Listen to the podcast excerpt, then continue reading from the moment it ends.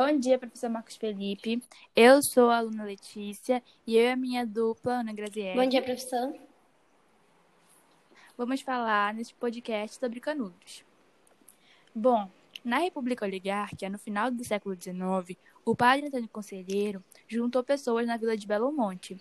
Como estava rolando a República Oligárquica, o poder estava na mão de outras pessoas.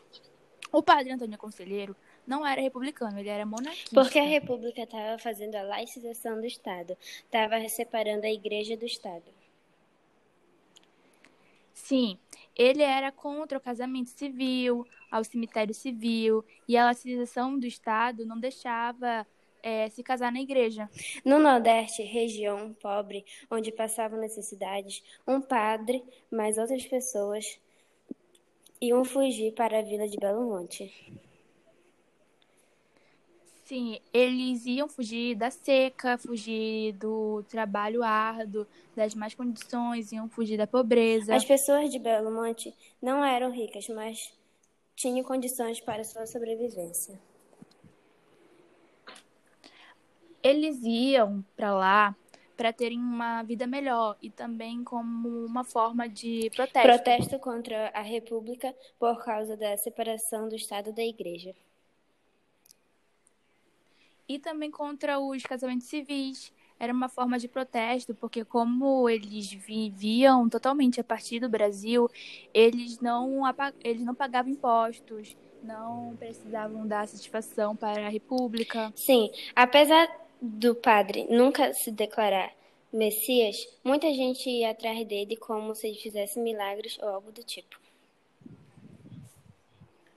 Sim, ele também e também muita gente ia para Belo Monte se preparar para o fim do mundo. Teve mais de 20 mil habitantes e isso desafiou a República, porque eles não pagavam impostos, não davam satisfação e porque eles eram monarquistas. Com isso, começaram a espalhar boatos de que estavam começando revoltas para acabar com esse sistema republicano. Também falavam que eles eram revoltosos, que eram rebeldes e que eram fanáticos religiosos loucos. Então a República Brasileira decidiu tomar providências para acabar com esse movimento. Eles mandaram muitos soldados, só que Canudos conseguiram vencer esses soldados. Mas depois o governo mandou é, 10 mil soldados que mataram todo mundo e acabou que morreu todo mundo no final. Fim, professor. Uh, obrigada. Sim, muito obrigada. Pela atenção. Bom dia, professor Marcos Felipe. Eu sou a aluna Letícia e eu e a minha dupla, Ana Graziella. Bom dia, professor. Vamos falar neste podcast sobre canudos.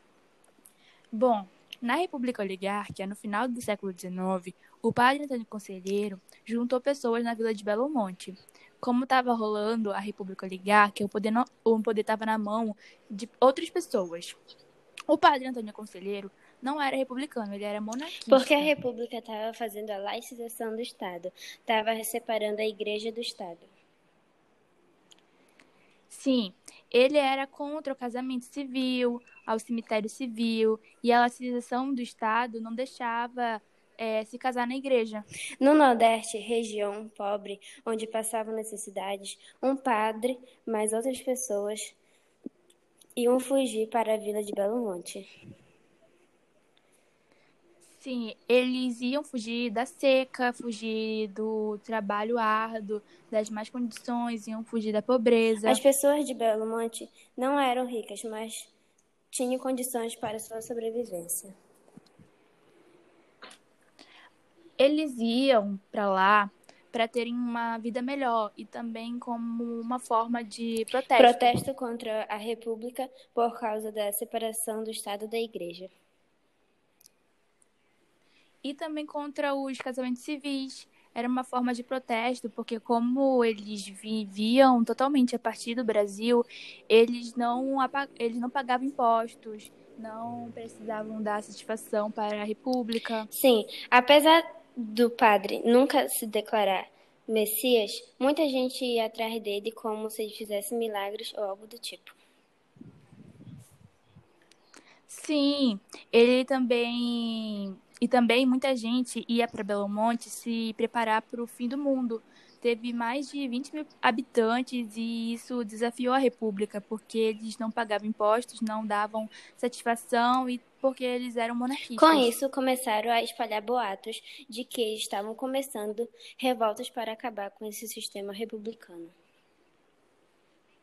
Também falavam que eles eram revoltosos, que eram rebeldes e que eram fanáticos religiosos loucos. Então a República Brasileira decidiu tomar providências para acabar com esse movimento. Eles mandaram muitos soldados, só que Canudos conseguiram vencer esses soldados.